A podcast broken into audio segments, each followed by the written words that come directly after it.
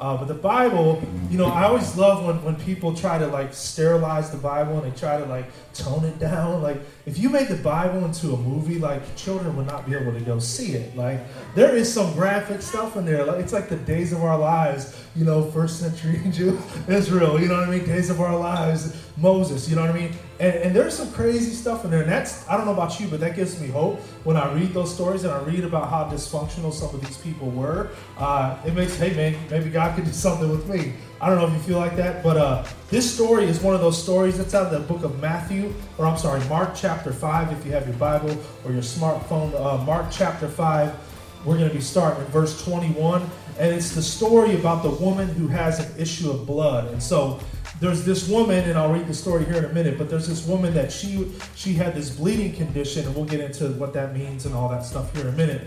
But she had this bleeding condition for 12 years, man. Now, I don't know if there's anybody here that has struggled with health problems. You know, I, I, I get migraines once in a while. I can't imagine like dealing with something for 12 years. And this whole story is her interaction with Jesus and what happens. And so we're going to start in verse 21. Uh, Mark chapter 5, verse 21. It says this.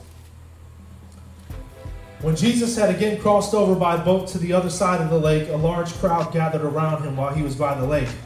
Then one of the synagogue leaders named Jairus came, and when he saw Jesus, fell at his feet. He pleaded earnestly with him, My little daughter is dying. Please come and put your hands on her so she will be healed and live. So Jesus went with him. A large crowd followed and pressed around him, and a woman who had been subject to bleeding for 12 years. She had suffered a great deal under the care of many doctors and had spent all she had, yet instead of getting better, she was getting worse. When she heard about Jesus, she came up behind him in the crowd and touched his cloak because she thought, if I just touch his clothes, I will be healed. One translation said, if I can just touch the hem of his garment, that's very key. We'll get into that in a minute. If I, if I could just touch the hem of his garment, I will be made, uh, I, will, I will be healed. Immediately, her bleeding stopped, and she felt in her body that she was, she was freed from the suffering. And once Jesus realized that power had gone out from him, he turned around in the crowd and asked, Who touched my clothes? You see the people crowding against you, his disciples answered, and yet you ask, Who touched me? But Jesus kept looking around to see who had done it. Then the woman, knowing what had happened to her, came and fell at his feet, and trembling with fear, told him the whole truth. He said to her, Daughter, your faith has healed you Go in peace and be freed from your suffering. Be freed from your suffering. So this woman had this bleeding condition. Now, again, I'm going to give a quick recap on the story there's this religious, and this is very key. There's this religious leader. He was a synagogue leader, and he comes to Jesus. And, and in that culture, the, the, religious hierarchy, there was a there was a, a, high importance placed on people's religious position. So the religious leader comes to you and says, "Hey, bro, can you help, me out? Like, if you're gonna help anybody out, like that's probably the dude you're gonna help out." Unfortunately, because that never happens anymore, right? We don't show favoritism in church environments. Never happened. You know what I mean? But but anyway, so Jairus comes comes to uh, Jesus and he said, and you can tell there's nothing wrong with Jairus. He doesn't seem like a bad guy. He's broken. He's got a daughter. I've got a two year old daughter. I can imagine uh, my daughter being in a situation where she her life is in danger. Uh, we've been reading about this girl online uh, that's out in California that has this heart thing going on. It's I can't imagine going through that. And so Jairus comes to Jesus and he says, Hey man, can you please help my daughter out? She's sick and she's dying. And so Jesus, absolutely, I'll do it, right? And so in the process of this, and you got to understand, it's hard for us to wrap our minds around this, but I want you to imagine. I'm trying to think of who I could use that would be like a neutral figure, uh, a neutral uh, figure. But I want you to imagine somebody famous. I don't care who it is in your mind, whoever you want to picture that person to be. Maybe your favorite band, your singer, hopefully not one of these political people. Uh, but if it is one of those, imagine somebody famous, right, coming coming to the city and like a whole motor. You ever see a presidential motorcade? Like there's all these cars, like the Secret Service. Here's a good example: Queen of England. I'll never forget. I was touring in Australia doing music, and the Queen of England, which Australia is still kind of part of the UK, so I was doing shows out there. And I remember going through the city called Brisbane, and the Queen of England was coming, and they had this whole thing set up. I mean, it was unbelievable. You would have thought like God Himself was coming down to uh, to Australia, and they had this whole parade, all this stuff set up because this, because this woman was so important, and word had gotten around. That's kind of what was happening with Jesus. Yeah, they didn't have social media. They couldn't go on Instagram or Twitter and say, hey, man, Jesus is coming to your hood. Like, come outside. But word would pass around quick, even in that time and that day. And so I want you to imagine there was this huge crowd, just massive crowd following Jesus. So he's on the way to help this dude and help his daughter, but he's surrounded by all these people. And this woman who has this bleeding issue, uh, she says, Hey, and she tells herself in her mind, if I can just get close enough to him. I don't know if you've ever been to a show. Some of you guys went to a show recently. You ever try to push your way up front to the front of a concert? Like, you got to kind of fight an elbow and do that side thing, getting everybody's space. You know what I mean? I imagine her doing that. And so this woman, she says to herself, Hey, if I can just get close enough to Jesus, if I can just get through this crowd, then, then I, I know that I will be made well. Now, to understand the gravity of what was happening, this woman and Jesus came from a whole religious tr- tradition that had all kinds of rules and rituals based on what was clean and what was unclean. There was things that would make you unclean and there's things that would make you clean. And if you were considered unclean because you did this or you did that, you couldn't go to the religious community. You couldn't be around people. If you touched people, you made them unclean. Uh, in fact, they believed that if you walked through a cemetery uh, and you and you touched a grave, you couldn't go celebrate the religious feast. I mean, there's all these religious uh, things, and I just want to share a couple things that were attached to this woman because she was bleeding. Now, if you go into the original language and the original uh, context of what was happening with this woman, basically what was happening to her, and I'm going to try to do this without getting too graphic. Uh, she had she basically had a period for 12 years. Now, I don't know about you ladies. hey, I have a hard time. I better, I better watch what I say. I, Sarah, you hear me? ah, she looking out here. I love you. No, but seriously, hey, we, we can we can say all that stuff we want as men. We, we wouldn't last a day, right? Amen, guys.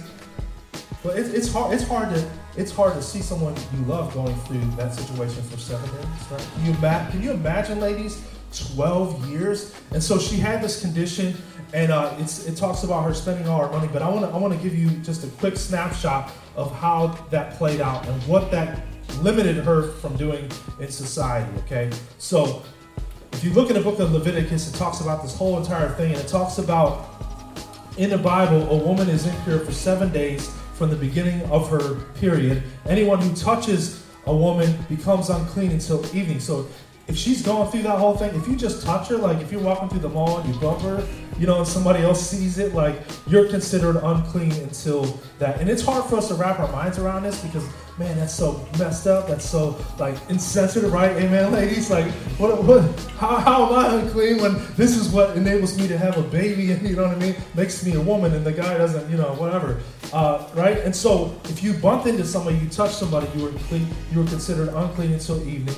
Uh, whoever, and this is interesting, whoever touches her bed, and not just her bed, but if you sat in that chair and I sat in that chair after you, I would be considered unclean.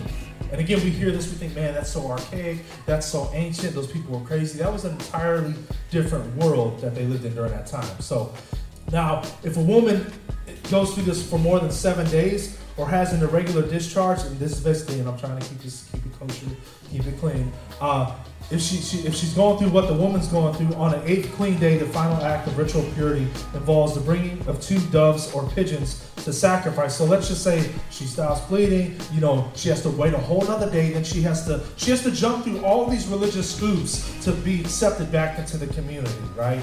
And so she has to offer these uh, sacrifices, and then at the end of this, at the end of this whole thing, she would go and she would go into like a baptismal pool. It's in, in Jewish culture, it's called a mikvah, and basically what it is, it's a big pool that you would go in, and it was for ritual like bathing, like it was for like a like a ceremonial bathing. I'm gonna do a teaching on that uh, someday soon about baptism, but that was the last thing they did. And after they jumped through all those religious hoops, then they were able to come back into the community, right?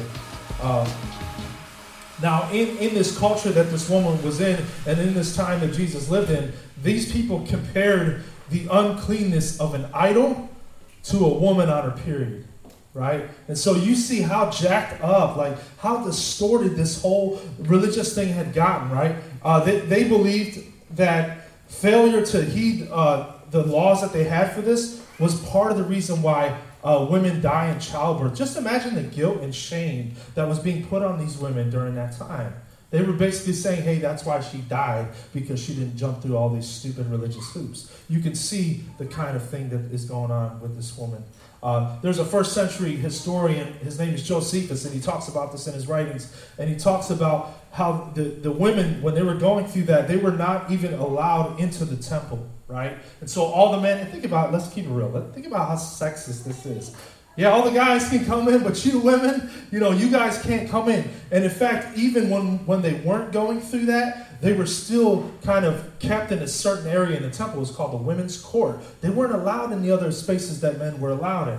Again, a very distorted uh, picture of all of it. The social separation of women during this period is further emphasized in the Talmud. They talk about these lengthy periods of uh, separation. And so just imagine, even if you weren't bleeding, for 12 years, like any woman that naturally goes through that, like they were ostracized from their community during that time.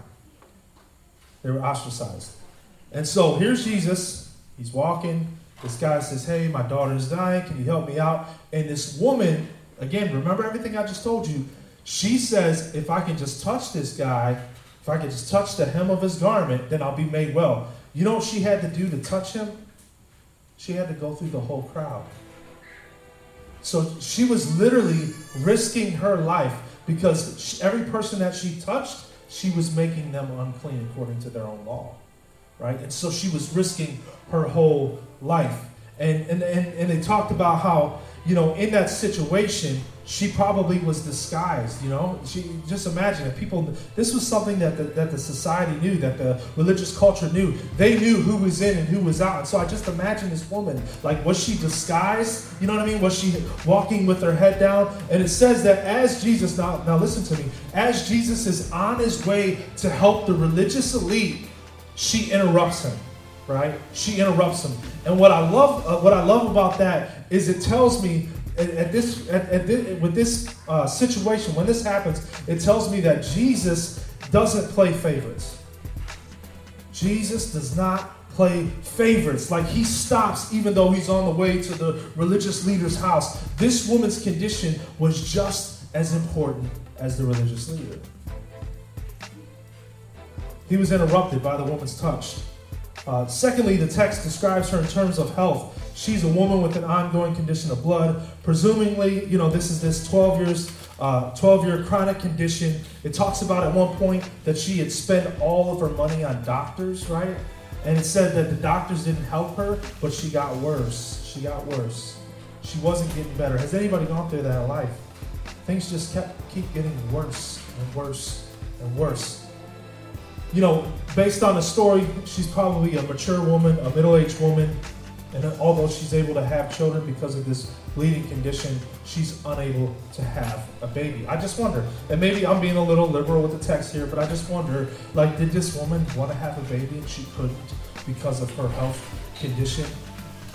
The text makes no mention of an attendant or maid or a relative. So, so really, she's quite alone in the world. And just imagine, again, she's surrounded by this crowd. You know, you could, the, you know, some of the most lonely times in my life, I was surrounded by people right? You could be in a crowd of people and have all these people around you and feel alone. She appeared to be alone in the world, living in the shadows, and although she's ill, she's mobile.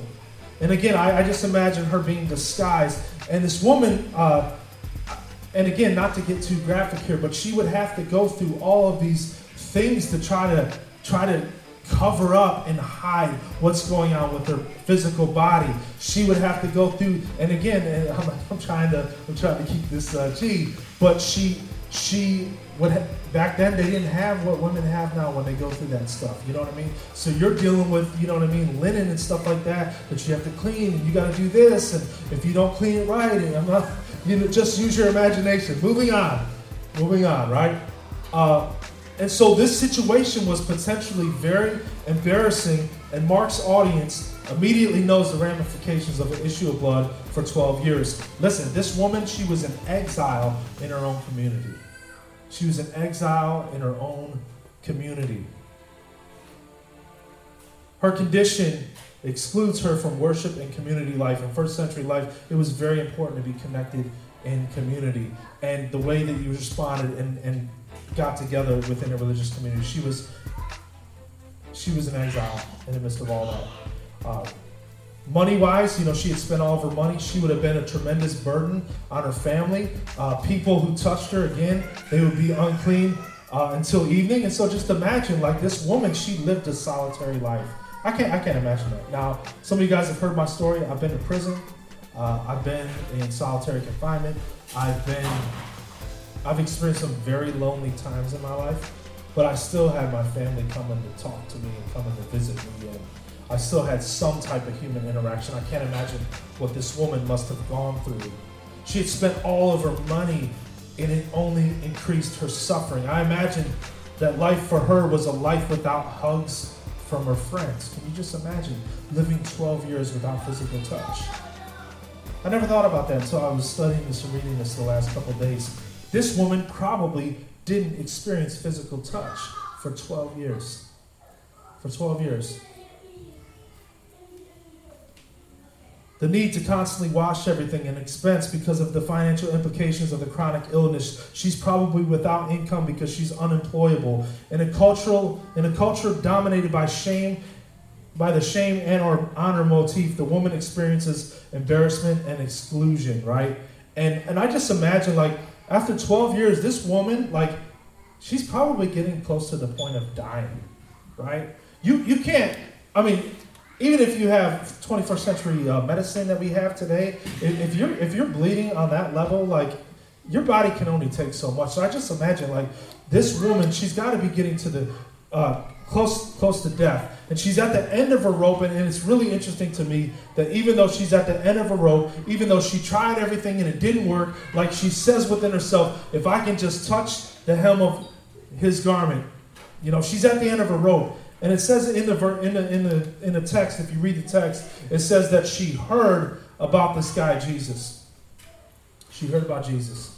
And so, even though she had lost everything, even though she had spent everything, even though she was hopeless and she couldn't find any help, like she kept hearing about this guy, man. Hey, I want you to know, hey, you won't believe what we saw. There was this dude over here, and he was living in a cemetery, and he was cutting himself with rocks, and he was so crazy, and he lost his mind that they had to chain him up to the to the cemetery and the tombstones. But this guy, Jesus, walks into the cemetery, and he speaks to this guy, and suddenly this dude's in his he's in his sane mind, and, and you won't believe it, but I just saw him in the market and like he was buying stuff and he was talking to kids. And, and, and 10 hours earlier, he was cutting himself with rocks. She heard about this dude named Jesus. There was this paralytic guy. You won't believe this. I was in a village over here. There's this guy. I've seen him every day for 20 years. He was paralyzed. He was on this mat. And this dude, Jesus, walks in and he says to this guy, I want you to stand up. Pick, I don't want you just to stand up, but I want you to pick up the thing that's been carrying you. You, wouldn't believe it. I was standing right there and I saw it. And this guy who I've seen paralyzed for years and years and years, I just saw it. He stood up and he walked. And so I could just imagine the hope just slowly rising in this woman. Just maybe, just maybe I'm not gonna die. Just maybe I'm gonna stop bleeding. Just maybe things can change about me. I don't know about you, but there's a 21st century version of that. You know, I don't know what your story is this morning. I don't know what you're going through, but I remember when I started to connect with Jesus and I heard about people who were on drugs finding freedom. I heard about people who have been in and out of prison their whole lives, turning their lives around. And I and, and I heard about it and it slowly started to give me hope that maybe, just maybe, things can be different. Maybe things can be different. You know, she thinks as as she goes in, she's just gonna have this quick, I'm just gonna reach out, just touch it, I can slip away, nobody will ever know what happens. The moment she touches Jesus, he stops. He says, Who touched me? Now you gotta think of the irony here. I think Jesus has a sense of humor. I mean, think about it. Just imagine you're at a rock concert, there's thousands of people around, and someone turns to you and says, Who touched me? What do you mean, who touched you? Everybody's touching you. We're, we're all, there's a phrase for it, I won't use it, you know what I mean? But we're all, we're all in each other's personal bubble, you know? Uh, what do you mean, who touched him? But there was a difference about the way that this lady touched Jesus. You know, I think this is true today. I think there's people that are in the proximity of Jesus, right? They're in the church world. They're, they're, they, they're part of religious gatherings. Some people are even on a stage singing. There's people that are preaching. They're in the proximity of Jesus, but they're not truly touching him. They're not truly connecting with him. And that's why there's nothing coming out of them that is life. And so this woman, she, she touches Jesus. She touches Jesus, and his power comes out of her, and it says immediately she is healed. Immediately she's healed. And in that moment, you know, she put herself at great risk. I think she decided that her need, it trumped other people's rights. I think that's interesting. She knew in religious culture, hey man, if I go in here, these people, they can really, they could they could stone me to death if they find out that I'm this person and I make them all clean. They could literally, according to their religious law, they could all pick up rocks. I don't know about you, but I would rather not die by being hit with rocks a hundred times. Like, hey, shoot me or something like that. I don't want to get hit with rocks a hundred times. They could have stoned her to death, but her, she had reached such a point of desperation that she was unwilling to not risk herself and so it's interesting that she says to herself, Hey, if I can just touch his garment. She didn't say if he touched me because she knew that in that world and in Jesus, Jesus was a first century Jewish rabbi, among other things, obviously. Uh, but he was a first century Jewish rabbi, and she knew that no Jewish rabbi would touch someone who is unclean, right? She knew that. And all those stories that she had heard, if they were in chronological order, the guy who was cutting himself with rocks, the paralytic, right? It talks about Jesus touching them or Jesus speaking directly to them. She felt like, man, like he's not going to want to touch to me, touch me. He's not going to want to talk to me. There, there's no way he could touch me, but I know maybe if I touch him, then he can heal me. Maybe if I just brushed up against his clothes, it's like she was swimming through the crowd, which makes everyone she came into contact with unclean, which would have been a very large crowd of people. And so what happens? Jesus heals her, and he stops, and she finally admits, hey, it was me. It was me. And this is what happened. This is what happened. I can just imagine, even though she's excited and she was healed and she's not bleeding anymore, I can imagine the fear that she would have, even admitting what happened because she just made all these people unclean. They could have probably still stoned her to death. Her confession in front of all those people is what separated her from the crowd. And I want to I want to challenge you with that thought today. When we can learn to be honest before God, when we can learn to confess to God and keep it real with God and keep it real with each other, like there is a freedom and there's a healing in that that that will ch- change everything in your in your life. Her confession separated from her crowd, but it invited the healing of Jesus right? This woman who was willing to risk and was willing to, to, to acknowledge how things were, it was what brought the healing to her life. In this situation, Jesus publicly reorients the idea of purity around himself. Now, these people, all these people surrounding him, Jesus is redefining what is pure. He is redefining what is pure. He's redefining this woman's position in the family of God. Jesus, right here, is challenging the religious laws of exclusion. He redefines purity as anyone who comes in contact with Him. It's not based on what they have done or not done, but on their willingness to press in and to reach out to who He is. Jesus in this world, now listen to me. Jesus in this situation is telling this woman that my blood is more powerful than your blood. What does that tell me? What does that tell me? What does it tell me? It tells what, what, what is Jesus saying? What, what is he saying to me in 21st century Hamilton, Ohio this morning? Jesus is telling me, hey, Patrick, my blood can stop your bleeding. Whatever it is that, that, that is bleeding in your life. And it might, it might not be physical, it may be emotional, it may be psychological, there may be a relationship, a situation, whatever it is that's eating you alive that nobody knows about and you're ashamed of and you're embarrassed of. Patrick, I want you to know that my blood can stop your bleeding. So, what is your bleeding this morning? What is it that's sucking life out of you? What is it that you've been carrying around all these years? What is that thing that you have never acknowledged or confessed? Jesus wants you to know this morning that His blood can stop your bleeding. Whatever you've been hiding, whatever you've been feeling disconnected and lonely and like there's no place for you, Jesus wants you to know that His blood can stop your bleeding. In this story, Jesus also redefines family and belonging. He was on the way to heal the preacher's kid, but he stopped and touched this woman who was an outsider.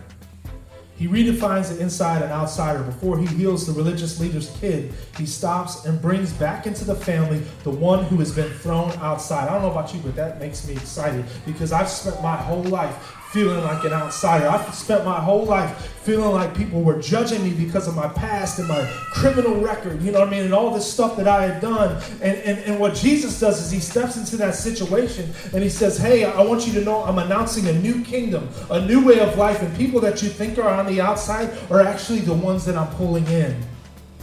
He redefines family. And he says something to this woman that is so powerful. He could have just healed her, he could have just made her better, but he says to her a very specific term. He says, Daughter, go in peace. Your faith has made you whole. What is he saying to her? The whole community had ostracized her. The whole community had pushed her out. The whole community said, You don't belong. You can't be here. You're going to make us unclean. You don't belong here. Jesus, what is he saying? Hey, those people out there that you don't think belong, I want you to know they are my sons and they are my daughters. And I'm not ashamed to acknowledge that in front of this crowd. I'm not ashamed to acknowledge that in front of this religious structure. And even though I know in a couple years from now, you're going to crucify me and you're going to jam a crown of thorns on my head and you're going to uh, jam stakes into my wrists and my, and my feet and you're going to stab me with a spear and I'm going to be executed naked in public. I want you to know that I'm not ashamed. I know what this is going to cost me to disrupt this religious culture. And let me tell you something, the French church, get ready. We're here to disrupt the religious culture of Hamilton, Ohio. We're here. That's what we're here. Yeah. Yeah. There's good people here. There's good churches here, but there's a lot of dead, death, religion, man, that we're, we're going we're gonna call it out. We're going to call it out. And so Jesus says, hey, man, woman, I want you to know you're no longer woman, your daughter. And, I, and, and if you feel like an outsider today, you don't feel like you belong, when Jesus looks at you, I don't care what your story is this morning, he loves you, he calls you daughter, he calls you son. And God's table is big enough for all of us. She was no less important than Jairus' son, Jairus' daughter, excuse me. He calls her daughter. It was a term of endearment. There's a movie called The Shack. I don't know if anybody see this movie. It's called The Shack. Powerful movie. I don't care what people say about it. It's a good movie. Sometimes you got to use your imagination. It's art. Don't be so literal. You know what I mean? Well, God was a woman. And, anyways, rabbit trail. But the woman who plays God, I, I, I, don't know about you. I don't, I don't get emotional often. I feel things, but I've gone through a lot, so I've, I'm learning to to show my emotion. But man, when I watched that movie, that movie was jacking me up in the theater. And there's there's the woman that plays God. I forget her name. She's an African American act, actress, and she's amazing. I've seen her in several things. And she says to this guy, this guy, uh, what was his name? Mac in the movie. Yeah, Mac. She says to him several times, and this guy had gone through, gone through this horrific thing with his daughter. I'm not going to tell you what happened because it'll give away the movie. But he goes through this horrible situation. He's angry at God. He wants nothing to do with God. And she just keeps saying to him in the movie, Mac, I want you to know I am so fond of you. And I, I, remember watching that movie, and she just kept saying that to him. No matter how angry he was, no matter how much he was lashing out, Mac, I want you to know that I am so fond of you. That man, that is God's posture towards you this morning. That's God's posture to the people in Hamilton who feel like they're outsiders. Like when God looks at them, He's not looking at them with just judgment and wrath, but He's looking at them with compassion and grace and mercy. I want to end with this thought. Jesus was surrounded by people. He was surrounded by people who knew religion. They were following. Some people were there to see the hype. You know, there's people that go to church just to see hype. You know, they want to see the circus. Who's the Who's the guest speaker? What's you know? They, they want to see the concert. They want to see the music. Uh, I like music. I'm not, I'm not knocking that. There's some people that are just there for the show. There's some people that are just there for the miracles and the, you know, all that kind of stuff for signs and wonders, right?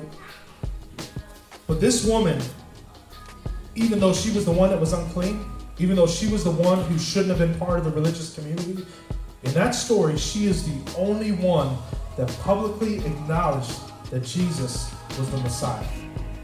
Out of that whole entire crowd, all those people other than Jairus, she was the only one that acknowledged. And, and how did she acknowledge it? She says to herself, and again, if you go back into the original language, and the, and the, and the Hebrew, she says, she says to herself as she's walking towards Jesus, she says, if I can just touch the hem of his garment, I will be made well. Now, in this culture and in Jewish culture, uh, the rabbis, they would wear what's called a prayer shawl. It's like a, you know, you ever see those like things women wear, like those I don't know, she's kind of got one on here. Uh, like just like that thing you throw over your shoulders. They would wear something like that. And, and at the bottom of this prayer shawl, they would have these tassels, and they were called the, the tzitzit. And on the end of the tassels, uh, they were fringed and they were frayed. And in, in the book of uh, Malachi, chapter 4, verse 2, there was this prophecy, and this was years and years and years before Jesus ever came to this earth, before he's ever here. There was this prophecy that all the Jews would have known during that time. And the prophecy was this when the Messiah comes, when the Mashiach comes, when, when, when, when he comes, he's going to have healing. It even says there's going to be healing in his wings. When the verse says this when the Sun of Righteousness arrives, he will come with healing in his wings. That word wings is where we get our word tassels and the edge, the edge of the garment. And so, what is that woman doing when she says to herself, hundreds of years later, she's saying, Hey, I believe Malachi too. This is the dude we've been waiting for all this time. And even though all these people are surrounding him, they don't get it. They don't see it. In fact, they're some of the ones that are going to be in charge of crucifying him, right? And she says, despite her uncleanness, despite her being disconnected, despite her not having all the religious answers and not being part of the club, like she's the one that got it. She says, Man, like if I can touch the hem of his garment, I will be made well. What happened, man? She acknowledged that he was the Messiah. She acknowledged that he was the Messiah. That, to me, is powerful. That, to me, is powerful. You can be around Jesus and never touch his garment. You can come to church every Sunday. You can come to the French. You can go to another church. You could go see the best preacher in all of America and all the world, and you could just be in the crowd. You could go to the best concert, you could go to the best conference, you could be surrounded by all these people, you know what I mean? And you could you could not touch Jesus. And, and my, my, my challenge to you this morning is don't just be in the crowd. Don't just be in the crowd. Don't just get around it. Well, like whatever that means for you, however you need to connect with God, like I just encourage you, man, don't settle for just being in the crowd.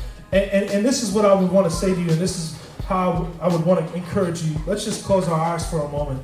And I just want to, I just want to speak to some of this stuff that this woman had gone through. You know, she felt like an outsider. Have, it, have you ever felt like an outsider?